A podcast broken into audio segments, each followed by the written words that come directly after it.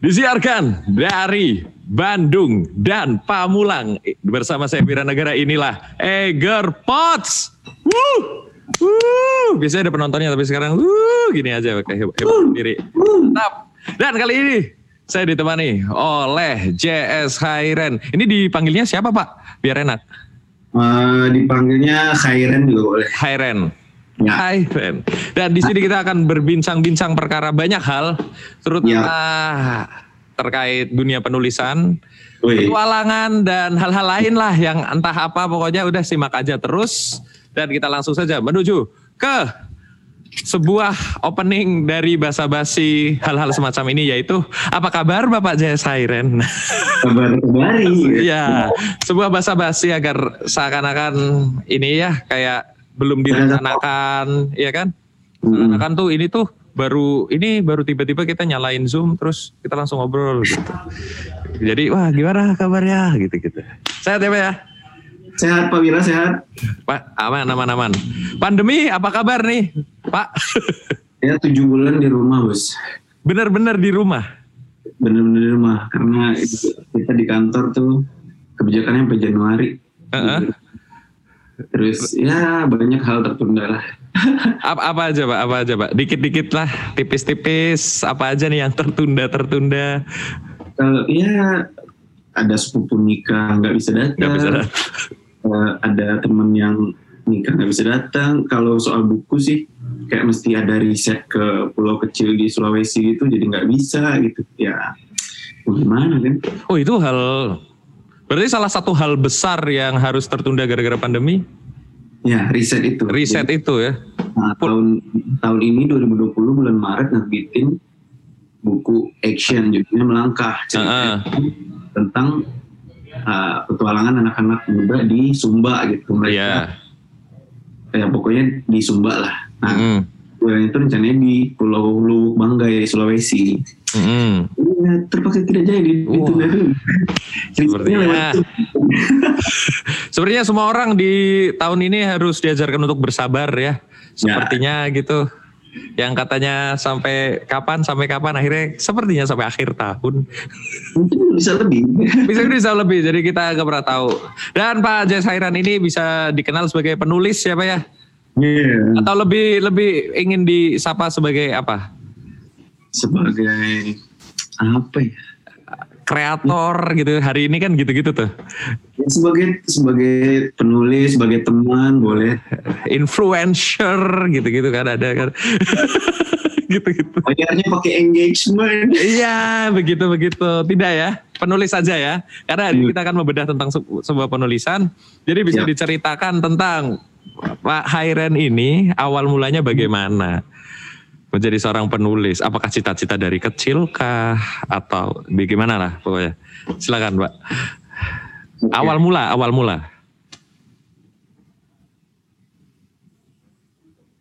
Ah, Oke, jadi saya di Pakuan. Heeh. Jadi dari kecil udah hidup dengan ketik-ketikan, nulis berita, bikin buku. Cuma bap- bapak tuh lebih bikin buku yang tentang ilmu pengetahuan, misalnya tentang biografi atau sekali-sekali kumpulan cerpen, sekali-sekali lomba lah dia segala macam. Tapi belum pernah mau jadi penulis tuh. Oh, pas kecil belum ada. Belum. Tapi, udah baca-baca ya.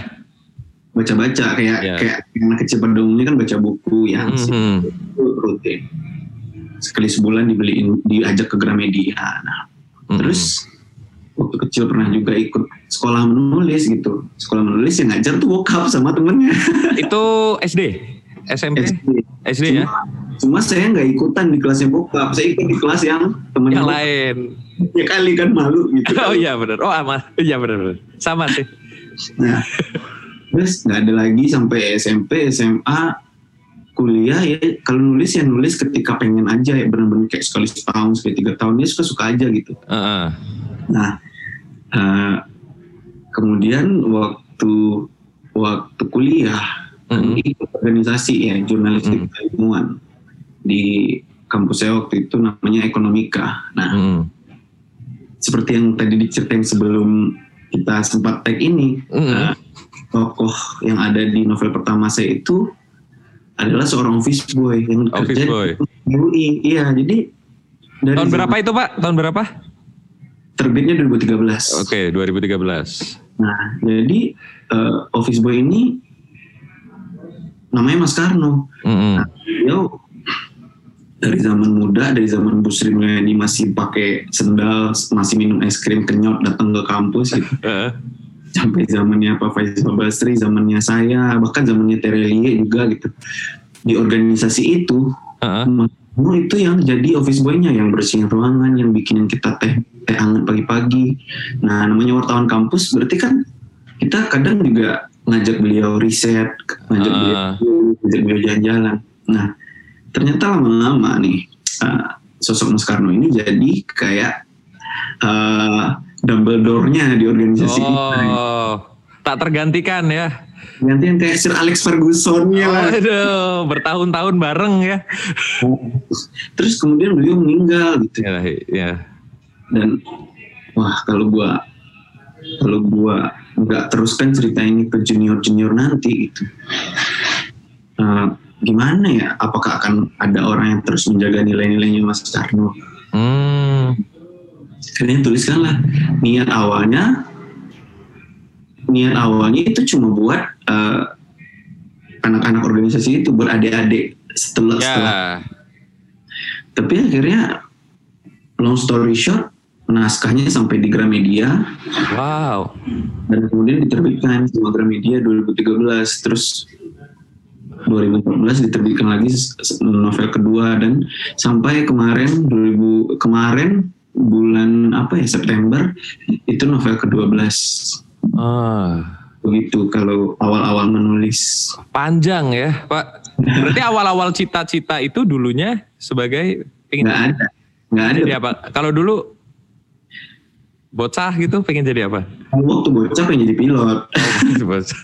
tapi pas udah pas udah pas udah eh, remaja gitu pas udah kuliah Heeh. ya ke mana hidup mengalir aja lah kan kuliahnya di ekonomi ya manajemen Iya. FPI lagi paling enggak ekspektasi orang tua tuh paling enggak BUMN gitu atau oh iya benar.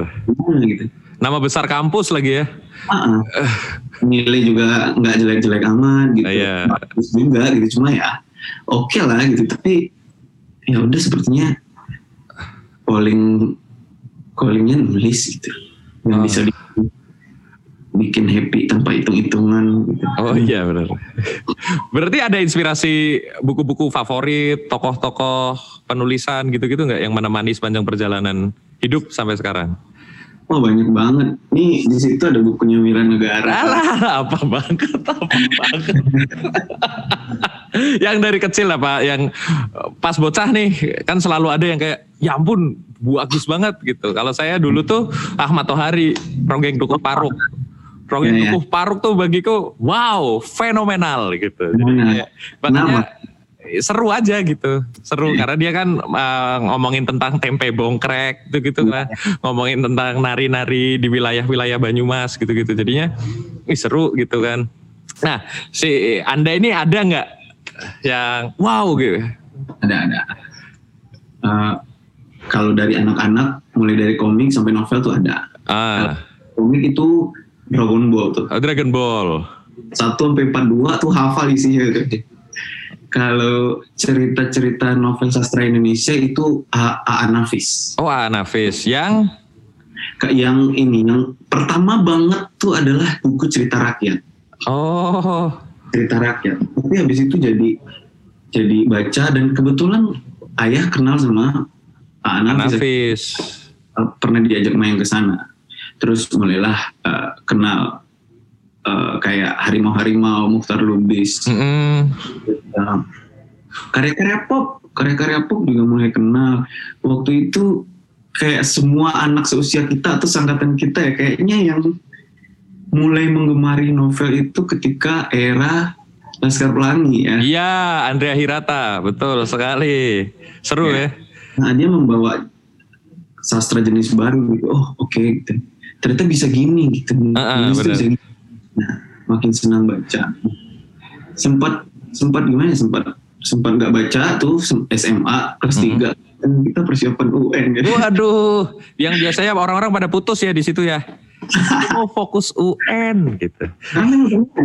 Kan udah dicopot ya sama Mas Menteri ya. Iya, udah nggak ada, udah nggak ada alasan putus karena UN, ya, nggak ada.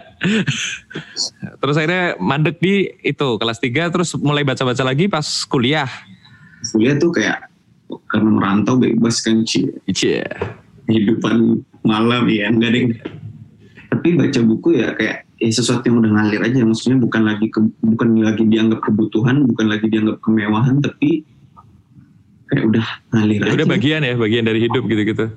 Nah, Apakah membaca buku-buku khas-khas mahasiswa yang sering dibahas pas nongkrong das kapital yang gitu-gitu lah pak kiri-kiri manja Kalau FUI kan kampusnya neolib ya. Ini bacanya Way Nation Fails, Eh, gitu-gitu bacaannya bacaan neolib neolib. Ya, nah, bacaan kiri ikut ikut membaca, cuma Uh-uh. nggak nggak sampai ke tahap kajian yang oh enggak oh ya oke oke. Nggak sampai dakik-dakik ya gitu ya. Ah, kalau buku-buku dalam tanda kutip neolib tuh bahkan kita ada diskusinya gitu. Eh, eh, eh. Ya mau gimana kan memang di kampus ya ya khas pak khas khas tongkrongan-tongkrongan gitu kan kayak setiap orang yang kuliah dan nongkrong di kampus kayaknya mengalami deh fase-fase kayak gitu gitu Ya. Sa- sampai akhirnya kembali pada bacaan yang disukai ya kan Bacaan adalah bagaimana berternak lele. Eh, Nah, betul, bagus. Berarti genre favorit tuh sebenarnya apa? Yang favorit banget yang secara pustaka nih paling banyak koleksinya. Secara pustaka paling banyak koleksinya itu dan berharap bukan berharap lagi dan memang sedang membuat kerangka besarnya itu genre fantasi. Oh, fantasi. Jadi Petualangan gitu-gitu ya. nggak harus selalu petualangan. Tapi yang penting fantasi itu. Fantasi bisa distopian. Heeh. uh, 1986-nya George Orwell Heeh. itu yang pop kayak kayak Hunger Games. gitu. Oke. Atau- Berarti binatang-binatang mitos, legenda gitu juga Eh, mungkin itu bagian kecilnya. bagian ya, bagian, heeh. kayak kayak kayak kayak Harry Potter itu kan juga fantasi Heeh, fantasi. kayak Lord of the Rings itu juga fantasi Hmm. cuma uh, ada anggapan di penerbit Indonesia khususnya Heeh. kalau penulis Indonesia itu menulis fantasi itu pertama nggak ada yang baca karena mereka nggak percaya Oh. Kenapa di sekarang sekarang ini ya terbitkannya buku-buku yang yang cukup umum dulu genrenya meskipun sebetulnya setelah dibaca nggak umum umum juga gitu nanti once udah ready pembacanya, pembaca loyalnya udah besar, ready ngeluarin fantasi. Oke, berarti sudah mem- mau sudah mempersiapkan kerangkanya. Bahkan punya satu lemari khusus tuh isinya kerangka fantasi. Gokil. Gokil. Sekarang cerita bagaimana kan bacaan banyak, buku juga sekarang akhirnya banyak gitu. Nah, awal mulanya disenggol penerbit dan akhirnya bisa menerbitkan buku itu gimana? Hmm, Pengajuankah, ditawarikah atau ya. Nah, eh, awalnya yang naskah Mas Karno tadi iya? itu diajukan sama temen gitu. ke Hmm, penerbit. Tapi tahu nggak? Anda tahu nggak? Oh tahu, kirain tiba-tiba. Diajukan tapi nggak nggak lolos gitu karena itu lomba gitu. Mm-mm. atau mungkin emang nggak bagus atau nggak bagus sih pasti terus eh, eh, dibiarin dulu gitu. kayak setahun kayak udah mau lulus kayak udah dibiarin ada satu momen ya kenal aja gitu sama penerbit dan langsung ke media gitu nih. Heeh. naskah. Ceritanya kayak gini gini gini gini. Mau nggak terbitin? Oke kita kabarin ya segera. Terus udah di email kayaknya kami tertarik menerbitkan ini dengan sedikit revisi bla bla bla bla bla bla. Eh, udah terbit. Wow. Tapi kan proses ada proses menunggu, ada proses pengajuan apa ini itu kan sebelum itu, iya kan? nggak ada. Eh, cuma kalau ditanya kalau kebanyakan kan yang kita dengar di YouTube yang kita baca di adalah penulis itu di awal-awal ditolak oleh banyak penerbit. Nah saya tuh nggak ngerasain yang itu, cuma ngerasainnya justru di tengah ke di tengah ke sekarangnya yang berat gitu. Maksudnya di awal-awal tuh kan enteng aja gitu, Uh-uh. enak, langsung diminta buku kedua gitu. Wah, Dan buku kedua itu waktu itu sampai kayak sebulan setelah itu cetak kedua. Heeh. Bahkan sampai dibaca dapat testimoni dari kayak kayak Kak Dian Sastro ya. Oh, iya. dari Pak Yusuf Kala macam-macam tapi nggak bergerak gitu akhirnya setelah cetakan kedua nggak bergerak lagi nggak tahu apakah karena lagi sibuk skripsian sehingga penulisnya nggak sempat promo nggak nggak punya medsos juga waktu itu maksudnya punya cuma ya kayak nggak punya gitu Iya. terus buku ketiga keempat lulus tuh buku ketiga keempat. Nah itu diterbitkan di penerbit lain. Cerita yang judulnya 30 paspor di kelas sang profesor. Mm-mm.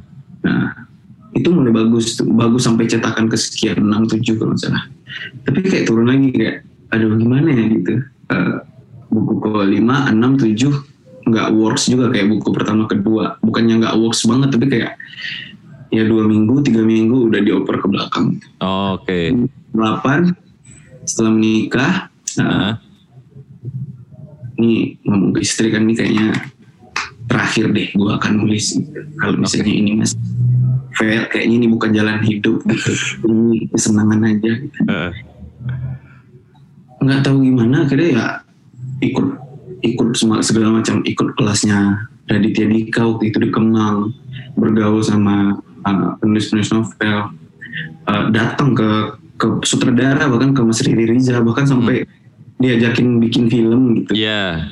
diajakin bikin film terus belajar dua tahun dua tahun oke ini gue udah gue tahu cerita ini bakal keren gitu Mm.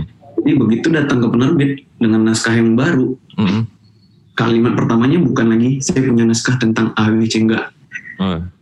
jeder kalau lu nggak suka halaman pertamanya lu buang ke tong sampah dan beneran halaman pertama itu magnet banget. Jadi Ah. ketika bukunya terbit tuh saya bikin undang 20 orang 30 orang untuk baca. Eh, gimana reaksi kalian? Nah, salah satunya Kania tuh di di YouTube. Heeh. Silahkan baca halaman pertama bab pertama kayak oke gitu. Ini akan sesuatu banget. Dan jadi kalau kita mendengar kisah di luar oh penulis itu dari awal susah-susah terus nggak dito- nggak diterima ditolak ditolak Mm. kemudian baru ini. Kalau saya justru kebalikannya di awal diterima diterima diterima tapi turun-turun tapi akhirnya di buku 8 barulah terbuka sesuatu yang selama ini eh, didoakan diusahakan Oh. Setelah sebuah perjalanan panjang ya. Ya.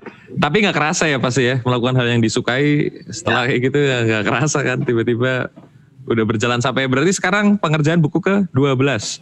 ke-13 Oh kan. ke-13 ya, buku ke-13 dan Bapak JS Khairen ini adalah salah satu aktivis penulisan yang sangat ger-ger-ger di dunia maya. Siapa Ber, ber sekali, sangat-sangat dar der dor semua orang dihentak-hentak untuk anti pembajakan. Saya termasuk satu barisan dengan JS Khairen, tapi saya ingin tahu bagaimana Bapak JS Khairen ini sebenarnya menanggapi ini awalnya emosinya tuh gimana loh Pak?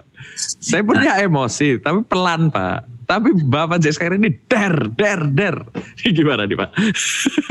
yang kan tumbuh dari 2013 nulis novel Iya. biasa aja gitu maksudnya Hmm. eh, berapa tahun berarti tidak dari 2013 ke 2019 6 tahun Hmm. 6 tahun nulis novel sekalinya novel yang meledak banget dibajak Dulu taunya dari mana Pak dibajak tuh? Dari postingan orang ya? dikirim pembaca dikirim Oh pembaca dikirim membaca. terus ada juga yang suka ngetek di Instagram Eh, eh, bukunya palsu ya? kamu Atau atau ebook? nah itu dia yang, yang pas ibu itu yang kita mulai panik yang mulai kita marah itu kan marah Ebook. Itu kan ebook. Akhirnya saya saya cari itu saya rekam. Mm-mm. kita semua marketplace semua marketplace. All marketplace. screenshot. Uh, pura-pura beli awalnya. Datang nomor bukunya datang. Heeh. nomor orang yang disimpan. Heeh. datanya disimpan ditelepon. Oh. mas saya yang beli buku ini pura-pura dulu awalnya gitu kan. Sambil direkam. Oke ah kemudian nyalain video kamera saya jadi kan anda yang baca buku saya bla bla bla udah nangis nangis minta maaf apa segala macam Oh, kayak bener-bener saya minta dia untuk bikin materai surat pernyataan segala macam gitu Heeh. kan kita belajar di ekonomi ya kalau Iya. membaca- sebetulnya nggak bisa dihapuskan di dunia ini cuma Mm. bisa ditangani bisa Hmm. dikurangi Bisa ditanggulangi, betul. sama dengan mengubah perilaku kayak gini. Kalau saya ya untuk sebagian besar orang saya baik-baik gitu, tapi untuk Iya. orang maling kayak gini nggak bisa, nggak bisa. Bah. Itu Shopee, Marketplace, Tokopedia, uh, apalagi Bukalapak, semua kayak nggak sampai 24 jam udah di take down sama mereka gara-gara kita warawiri. Ah, bener. Dar der dor pokoknya. Gila. Sampai sekarang ya masih ya. Masih sekarang tuh lagi heboh film tuh kayaknya. Iya. ini seni ini Kesenian-kesenian di negara ini nih suka ada-ada aja orang-orang nih. seniman sering dikutuk Nah. Bahkan saya baru tahu tentang ada akun yang sekarang sukanya nguploadin orang-orang yang suka bajak, ya kan? Itu Ya. dari JS Kairen, gokil memang. Iya, Itu perlu sih, perlu sih. Karena eranya sekarang dunia maya, ya udah digituin gitu kan. mereka nggak tahu sih mereka siapa tapi kayaknya ya kayak kayak anonymous V for Vendetta gitu Iya betul betul. Jadi harapannya Pak sebenar-benarnya untuk para pekarya di Indonesia terutama di bagian bidang penulisan terkait maraknya hal-hal ngawur gini-gini tuh gimana sih Pak menurut Bapak nih? Se- sebenarnya pertama kita ciptakan pembaca loyal gitu Oke, pembaca loyal tuh mereka nggak akan beli bajakan Siap. mereka tahu Hmm, udah teredukasi ya. Mana bacakan, mana enggak gitu ya. Ah. A- ada nggak orang yang baca buku Mas Wira lebih dari satu tapi dia baca bajakan nggak mungkin kalau Nggak. cuma baca satu buku mungkin pernah bajakan Heeh. baca tiga buku itu nggak itu mereka loyal Hmm. Nah, cara membuat membaca loyal ya lewat cara berkomunikasi, memahami Hmm. mereka. Kedua ya lewat kualitas produknya, kualitas tulisannya, kualitas ceritanya gitu. Hmm. Orang dengan dengan sesuatu yang begini punya sepatu kita misalnya.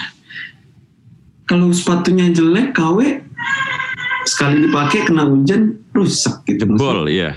Nah, jadi kualitas produknya dibagusin gitu. Jangan Ah. tahu beriset Pak BTW maaf ini kalau misalnya nanti ada bunyi kita ulang ngomongnya. Ini lagi ada es krim Leo. Aman, aman. Aman, aman. Kan kerekam juga kan suaranya kan? Iya kan? Ya. Iya, aman, aman, tenang aja. Natural, natural. nah, uh, uh, terus yang ketiga itu lewat mengakali di barangnya sendiri, di produknya. Mungkin di buku yang terakhir yang buku ke-12 itu kita dengan penerbit cukup percaya diri buku itu sulit sekali.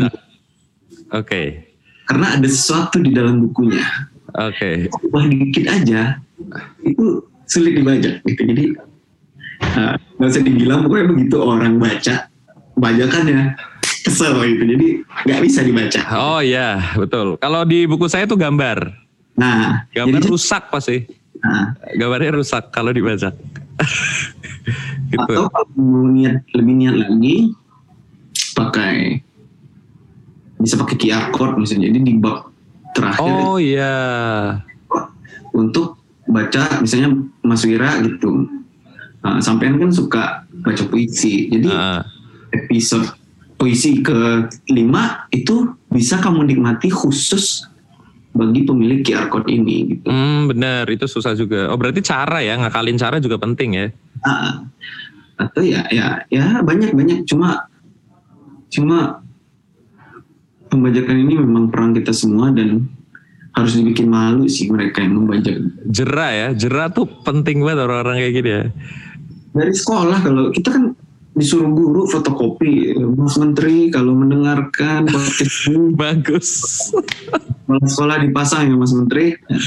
Ini boleh fotokopi. Dulu di, di kampus saya, di kampus Uh-uh. saya ini Heeh.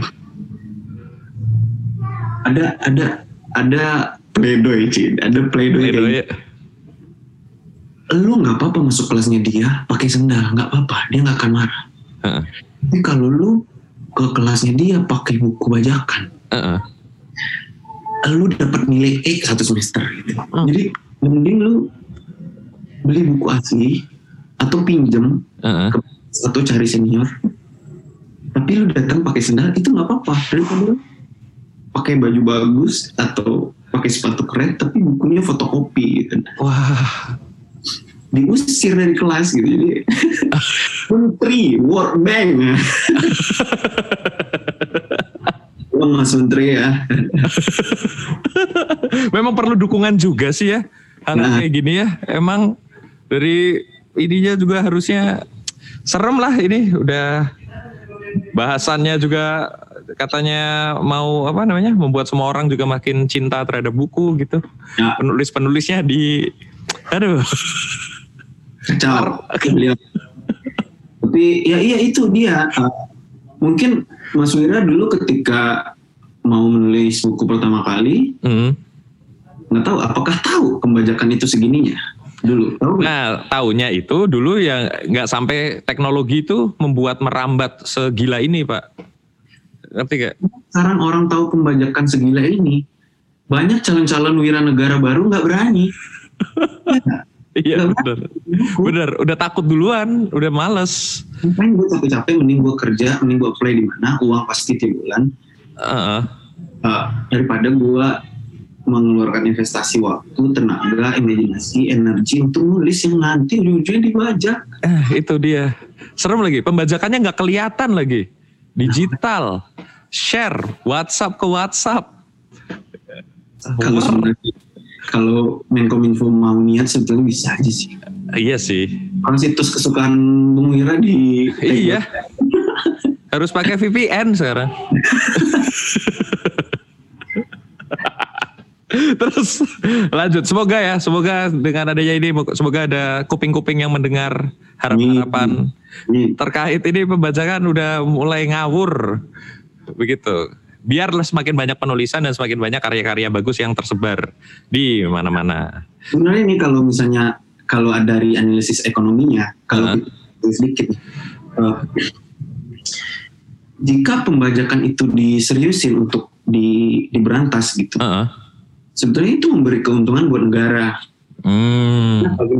Katakanlah satu buku yang versi legalnya terjual 20.000 eksemplar setahun. Oke. Buku bajakannya terjual bisa 50.000 eksemplar. Oh iya. Nah, 50.000 eksemplar itu karena dia underground ekonomi, dia tidak Ya. tercatat dalam penerimaan pajak gitu. Oh betul sekali. Jadi, jadi nah ketika serius nih penerbit, pemerintah ikutan juga penulis serius uh, me- me- memecahkan masalah distribusi ini, Heeh. Maka penerimaannya 50 ribu tadi ke negara. Nah, selama ini kan beli buku itu kan harus ke toko buku, ke Gramedia, Iya. gedungnya mewah. Orang orang-orang kelas menengah ke bawah agak kurang berani gitu. Benar-benar. Udah minder kayaknya. Coba mungkin distribusinya dibikin lebih inklusif gitu. Heeh. Kalau di- distribusi inklusif, maka harga buku turun. Kedua, impor kita kertas kan impor. Kalau Heeh. subsidi, subsidi, kertas jadi lebih turun lagi dengan harga makin murah, orang makin berani. Katakan taruh aja di Alfamart, di Indomaret. Gitu. Nah, ada lagi yang mau bajak gitu. Kalau harganya udah Hmm. Karena aksesnya juga gampang, didapatkan gampang dan harganya lebih murah. ya, Jadi lebih merakyat ya. Iya juga Itu- sih. apa alasan nggak serius menanggulangi pembajakan? Padahal itu pemasukan pemasukan negara juga bisa besar sekali. Hmm. Kita tulis dua kali lagi di untuk PH ya. Betul sekali. Selalu ada dua email ya setiap kali ada penerimaan laporan. Hah, emang Mas saya mau mau berbicara terlalu ini pun juga UU ITE. Saya, saya kalau ngomong nyindir gitu cerita fiksi sekarang Pak. Oh iya. Punya cara ya, punya cara sendiri ya. Iya. Jadi negara misalnya di nakal negara kesatuan adat lawak sih ya. Oh iya, betul betul. Dan salah satu hal yang apa namanya tidak ter, tidak dihentikan, maksudnya terus menerus dilakukan oleh Jay Sairen adalah selalu menyuarakan ini di media sosial, entah apa pun pembahasannya gitu. Jadi apa nih bahas apa, ntar set ada gitu, ntar apa set ada lah gitu, tipis tipis tipis gitu. Nah bagi Jay Sairen itu sendiri media sosial itu seperti apa sih Pak di mata Anda gitu? Katanya kan awal-awal buku belum efektif tuh Bapak bermain media sosial. Nah sekarang nih untuk Anda ini. Hmm. Ini sebagai penulis atau sebagai masyarakat umum? Sebagai penulis, sebagai penulis. Sebagai penulis, oke. Okay. Uh, itu kayak media sosial itu kayak pisau sih mata oh. dua atau koin mata dua. Uh -uh. Kalau kita berhasil berdamai, gitu, kita berhasil melakukan celahnya, itu bisa jadi senjata yang bagus buat kita. Mm -hmm. Kalau enggak ya kita yang jadi kena tikam sendiri gitu. Mm, iya juga ya. Hmm. Kami dalam bentuk uh, blunder atau hmm. atau tidak berhasil memasarkan karyanya gitu. Uh. Kadang kan kadang kan ada termasuk ya termasuk penulis yang apaan sih sosial media gitu tapi ya, gimana gitu ternyata uh. gitu. Kalau karya kamu dibaca ditemukan orang ya kamu pergilah ke tempat orang yang ada gitu kalau kamu hanya di pojokan sendiri nggak ada yang lihat gitu. ya. Berarti salah satunya biar ditemukan ya media nah, sosial itu ya dulu 2015 mulai mulai mulai mulai ngetik pakai mesin tik nih mm-hmm. sendirian gitu diketawain orang di, di apaan sih tuh orang? Sekarang udah ada iPad juga dia masih nulis pakai mesin tik nah. ya udahlah jalan aja lah gitu. Kayak uh. emang sempat minder juga kayak kenapa sih emang kalau gua pakai mesin tik gua kalah gitu terus kenapa? gitu. Tapi wah sekarang 2020 banyak penulis muda yang pakai mesin tik gitu. Keren Nah, dulu kayak sendirian di pojokan nggak ada yang nggak ada yang temenin. Nah sekarang mulai datang temennya Firsa Besari. Uh, uh. nah mulai datang gitu. Dulu aduh kayak sedih banget sendiri nah itu awal muasal kenyamanan memakai mesin tik itu dari mana pak? Jadi kan saya tuh nggak pinter desain ya. Oh uh, iya. Nggak pinter desain. Kalau wah oke okay, sosial media gue harus bikin desain bagus. Uh -uh. biar orang suka gitu kan. Uh. Coba, aduh kok ini apa gitu. Anak SD juga kayak lebih bagus. Uh. Tulis tangan, aduh trauma waktu waktu SD kelas 3 pernah disuruh berdiri depan kelas sambil uh. berdiri kaki. Uh. Beli nggak sama guru karena tulisan saya, tulisan tangan kayak cakar ayam. Wah. ya, apa ya gitu. Kalau buat tulis pakai printer, aduh, kayaknya kayak kayak shit posting banget gitu ah. kayak. Terus modalnya kayak gue harus beli mesin tik ya udahlah gue jalan aja lah ke ke mana gitu ke pasar hmm. tradisional. Ketemu mesin tik rusak gitu. Ah ini dulu bokap saya punya ini nih. Nah uh. udah. Kemudian saya perbaiki saya pasang tintanya. Aja. Posting pertama kali wah oke. okay mungkin ini asik gitu udah musisi sampai hari ini gitu dari 2015 itu lima tahun baru suntik itu awal mulanya nyari-nyari aja dulu ke pasar di Palmerah dulu mm -hmm. sampai akhirnya sekarang berapa pak koleksinya pak Aduh. Ada yang nggak di situ ya? Ada yang nggak di situ ya pasti ya? Nggak di sini. Iya. Total berapa pak kalau dihitung? Ada banyak udah. belasan, belasan sampai. Ada 19. Eh. Iya, iya. 19. Itu semuanya punya story. Punya. Jadi niatnya tuh niatnya tuh memang suatu saat pengen bikin kelas penulisan yang uh -uh. ya dikasih mesin tik satu-satu untuk dikumin gitu. Uh. Karena kan kita ketika mulai menulis kalau misalnya saya bikin kelas menulis nih iya kadang bikin kelas menulis uh. nah adalah orang pertama itu adalah gimana sih cara mulai nulis uh -uh. apa sih ide yang mesti dituangin awal-awal nah uh -uh. ternyata setelah saya bolak-balik ngajar gitu ternyata kendala orang untuk mulai menulis itu adalah terlalu banyak mikir. Ah, oke. Kedua, karena ada tombol backspace. Oh, ya betul, betul, betul, betul. Nah, silahkan saya kasih mesin tik, saya kasih Anda waktu 15 menit, mulai nulis sekarang tanpa mikir.